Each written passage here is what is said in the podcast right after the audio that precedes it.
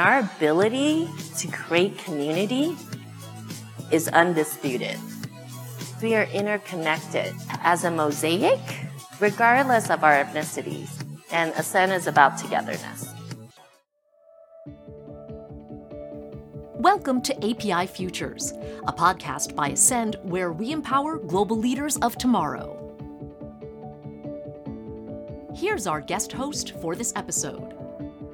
Hi, I'm Pat Ratulangi, Vice President of Global Communications for Diversity, Equity, and Inclusion, as well as Asian Thought Leader at Nielsen.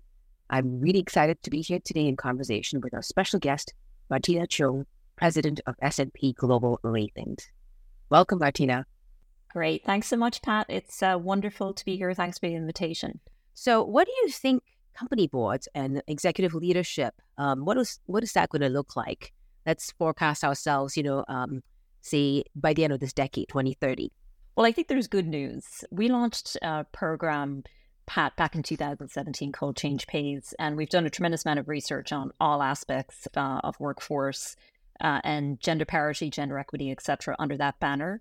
Uh, one of the studies that the team did uh, was looking at uh, 2021 and the Russell 3000 cohort of companies, and they found that women held about 22% of C suite and board roles at the end of 2021. Now, obviously, that's increased uh, since then, and the team projected that at the pace at which the uh, women were being added to C suite roles and boards that we could reach gender parity for that cohort as early as 2030. The range is uh, between 2030 and 2037. And uh, that gives me a lot of optimism. It's great to have a goal and an end in sight uh, for something like this. So, you know, turning towards investments and investors, right? Um, from an Asian American perspective, there's groups like Hyphen Capital, Gold Futures, Next who are you know, beginning to put up diverse leaders in investments positions, investors positions, and that's driving business, business and economic growth. Obviously, what do you see as the as the possible outcomes of this growing diversity?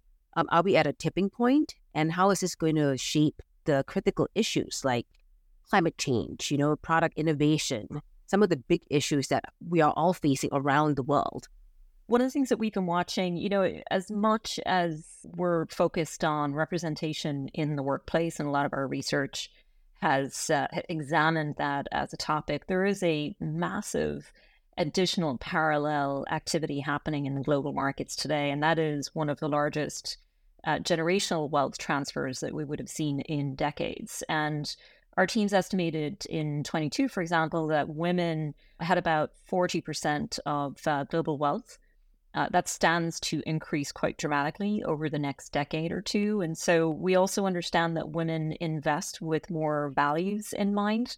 We understand that women, just based on our observations and analysis around fiscal management, can be a little bit more prudent, save more. And so this is uh, this is good news. I, I think it can be good news for thematic investing, whether it's around sustainability, uh, whether it's around social investing, biodiversity, climate awareness, uh, whether it's around supporting businesses and investments with diverse management teams, for example, I think this can be good news. And it doesn't necessarily mean that those investments are not uh, in parallel with returns. We absolutely see that uh, investing with values can generate returns also. And I would say a lot of the sustainability funds and investment themes right now are honing in on returns balanced with uh, sustainability. That's awesome. I've, I've, you know, I've heard terms like principles over profits, right? And it sounds like principles can go hand in hand with profits. So let's turn a little bit and to what you mentioned earlier about how, you know, we are definitely coming into more of a borderless world here. And a lot of the time, um, there's a lot of impacts that global issues have on diverse community. What are some ways to uh, think about, you know, how do we plan for for managing these types of issues that are crossing borders and managing them for us within um, the US? Well, I would look at this first from the standpoint of uh, what we see in the in the work that we do. We're a business, obviously, are a combination of businesses that examine change, risks, opportunities, and we provide research, uh, opinions, data, insights, uh, so that companies can actually make decisions based off some of these great challenges uh, to your point, the pandemic introduced tremendous amounts of volatility and uncertainty, and uh, and that's only continued really with geopolitical risks on the rise. Uh, in 2024, Pat, uh, 50 countries will hold national elections uh, around the world. So, uh, our 2024 base case uh, from our ratings team is that geopolitical risks will persist uh, going into to next year. And for the companies that we serve, that means that they have to think about risk management not only in terms of uh, financial risk, for example, but we've seen a very steep rise in cyber risk as a result of some of these geopolitical uh, threats. Uh, we also see the need for varying financial strategies, uh, anything from cash flow management, hedging, use of debt capital markets for various different reasons. We see a lot of diversification in supply chains, we see regional diversification. So all these things are very important, and, and we observe quite a bit of this sort of activity in the companies that we uh, we look at across S&P Global overall. Uh, and I think there's a there's a real human element to this as well, which is how do we actually manage the well-being of our people in this time of great uncertainty?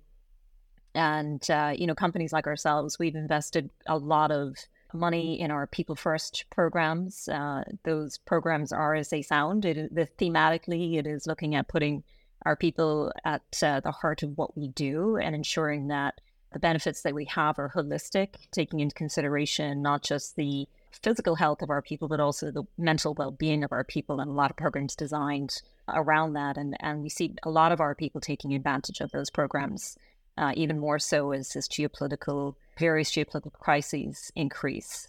I do think there's something on the horizon here to uh, to look forward to. So our 2024 economic forecast is based on a view that inflation has peaked uh, and that rates will begin to come down, uh, certainly in the U.S. in the back half of, of next year. Now, in a world where you know it's any number of variables to be worried about, you know, one of the things that concerns me the most and that I watch the most would be the interaction and connectedness between inflation and interest rates. And I think while we will see higher for longer, our teams do project that rate reduction starting in the back half of next year and continuing through the end of 2025, that we could see an exit at about 2.9% policy rates in 2025. So some stability coming back into the markets, uh, you know, and then underpinning that, of course, is an assumption that uh, you know all other things being equal in terms of the rest of the multipolar risks that we uh, uh that we observe uh, with companies. Uh, but it's look, it's it's an interesting time to look at it. we have seen certainly that default risks are on the rise for the universe of companies that we rate, but not anything close to historical highs.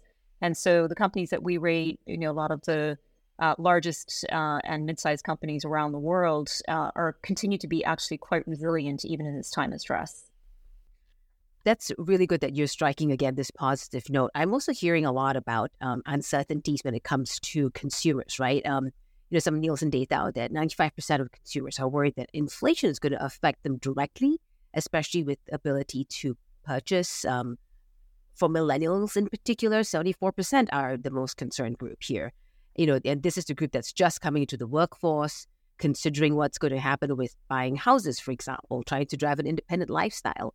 You know, how how would you advise uh, the consumers, right, to deal with these uncertainties?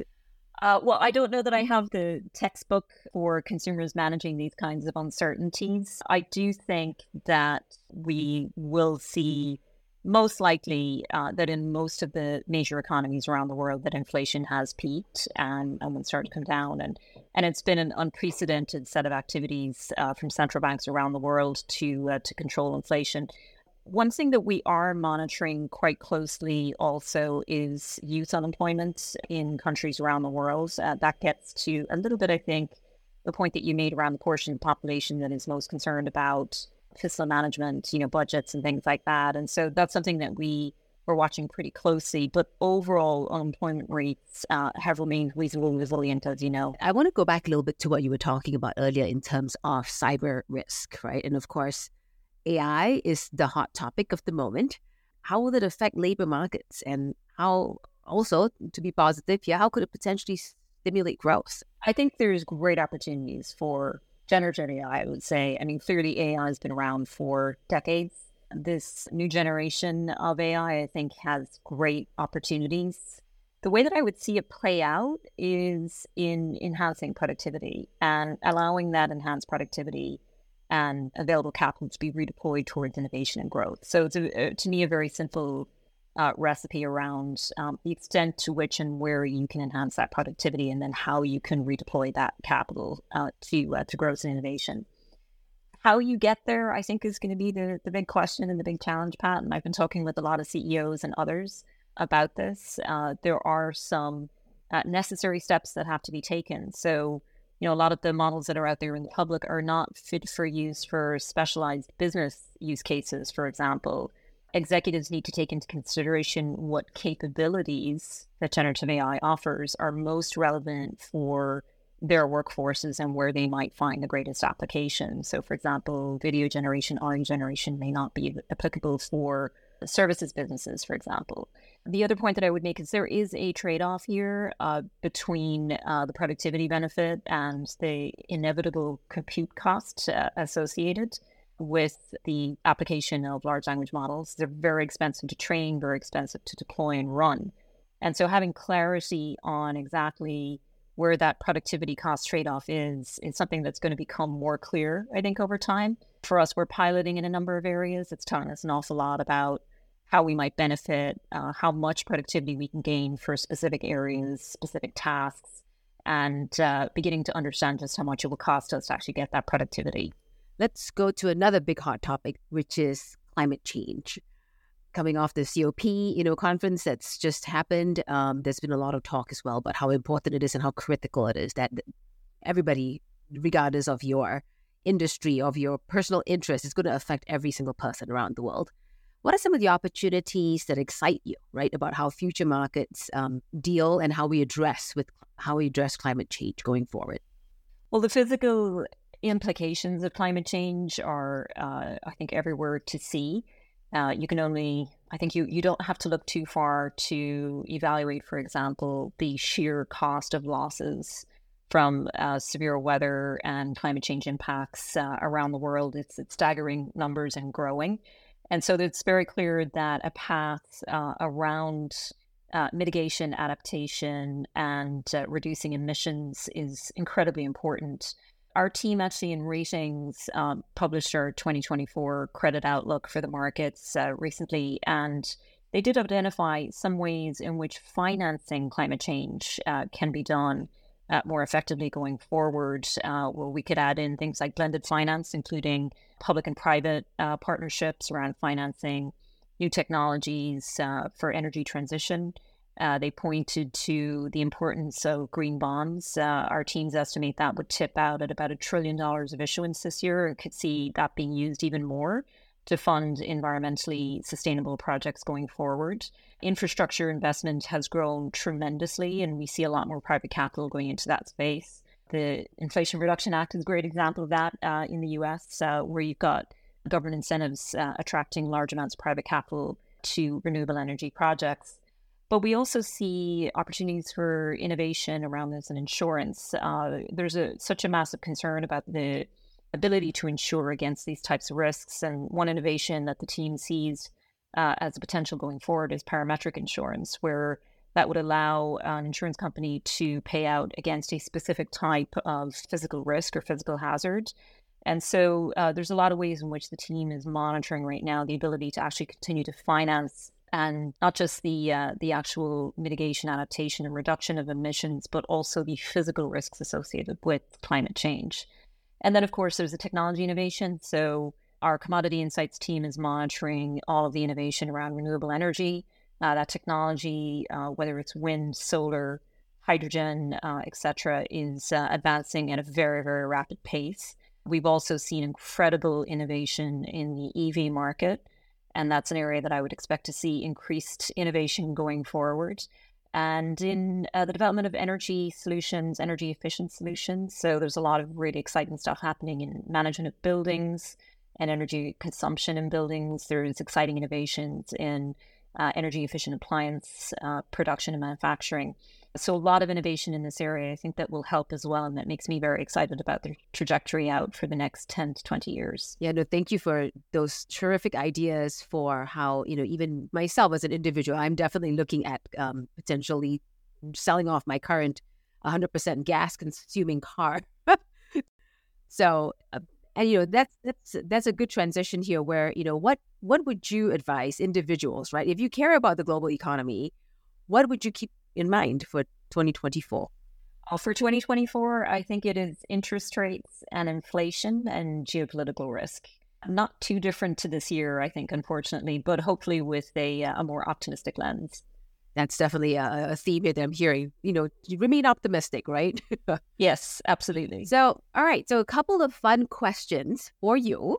Um, food. Food is always the universal, like, uh, uh, thread that keeps us all going here, at, at least for me. So, what is one dish that you would stuff your face into? My dad uh, was from Hong Kong, and we ran a little Chinese takeout in Limerick, in the southwest of Ireland, for 27 years. And he had a famous green curry recipe that was very well known in Limerick, and uh, I could eat that for breakfast, lunch, and dinner. Curry. I, I would swim in curry if I could. Indeed. Um, all right. Uh, what is one thing that you would want to learn to do that you, at this point in time, have no clue about? You know, it, it's not that I don't have a clue about, but I would really love to speak more languages. Uh, so I speak French. Uh, I loved languages when I was in school. I would love to speak Spanish, Chinese, Japanese. If I had some sort of magic capability in my brain, those would be the first three that I would uh, learn. That's that's amazing. Um, that's something you and I have in common. I I would I wanted to be a linguist when I was growing up too. Ah, no kidding. yeah. Okay, then this is going back to childhood, right? What was something that gave you comfort, and and on the opposite side of that, um, what was something that you wanted to sort of do away with? Yeah. Uh, well, I uh, I was a li- little known fact about me. I was a very dedicated Irish dancer, and I used to compete in Irish dancing competitions uh, every week. I probably danced four or five sessions a week and uh, I loved it. And I sort of kept the whole thing. You know, I used to keep all my trophies and all that sort of stuff. And uh, at a certain point, I don't know when, but some point as a grown up, my mother called me and said they're all going in the bin. And uh, and I said, okay, you can finally, it's probably time to get rid of them. Uh, but Irish dancing was a big passion of mine, and, and dance overall that's continued to be a passion of mine. Right, that's that's amazing. Um, that was something that I loved watching. Actually, my daughter went to a Catholic school, and there was a there was always Irish dancing repetitively too. It was a very serious. It's pretty serious, yeah. yeah. Yeah, you. We, we would love to see a TikTok of you doing some Irish dance. Oh no, I I don't have the legs for it anymore. oh my goodness! And what about something for you personally? What is the major goal for you? For me, you know, Pat. I mean, I think a lot about uh, the new and exciting innovations in debt capital markets, which you know, is quite a, a specific space. Uh, but I think about decentralized finance. I think about the application of generative AI, emerging markets, etc. And so for me, it's really about making sure that uh, our business is uh, resilient and and uh, ready for the future. Definitely, right. The the future generation. That's that's where it's going to be, and uh, keeping them optimistic and giving them a world to grow up in, to be you know excited to be a part of. Definitely. So thank you so much, Martina, for sharing a little bit about yourself, also sharing the wealth of knowledge and information that you have from what you do at S&P and you know helping to provide us with some positive outlook for the future, uh, but also digging deeper into some of the realities of what we are faced with. Yeah. So as we you know move into the year end here, um, as we look forward to 2024, thank you again uh, for sharing your uh, wisdom and your expertise and I wish you and your family a wonderful year end and a fantastic 2024. Oh, thanks so much, Pat. And again, thank you for the invitation. And uh, likewise, a happy and restful holiday season for you. Subscribe to API Futures on Spotify, Amazon Music, and Apple. Thanks for listening to API Futures, presented by Ascend, where we empower global leaders of tomorrow.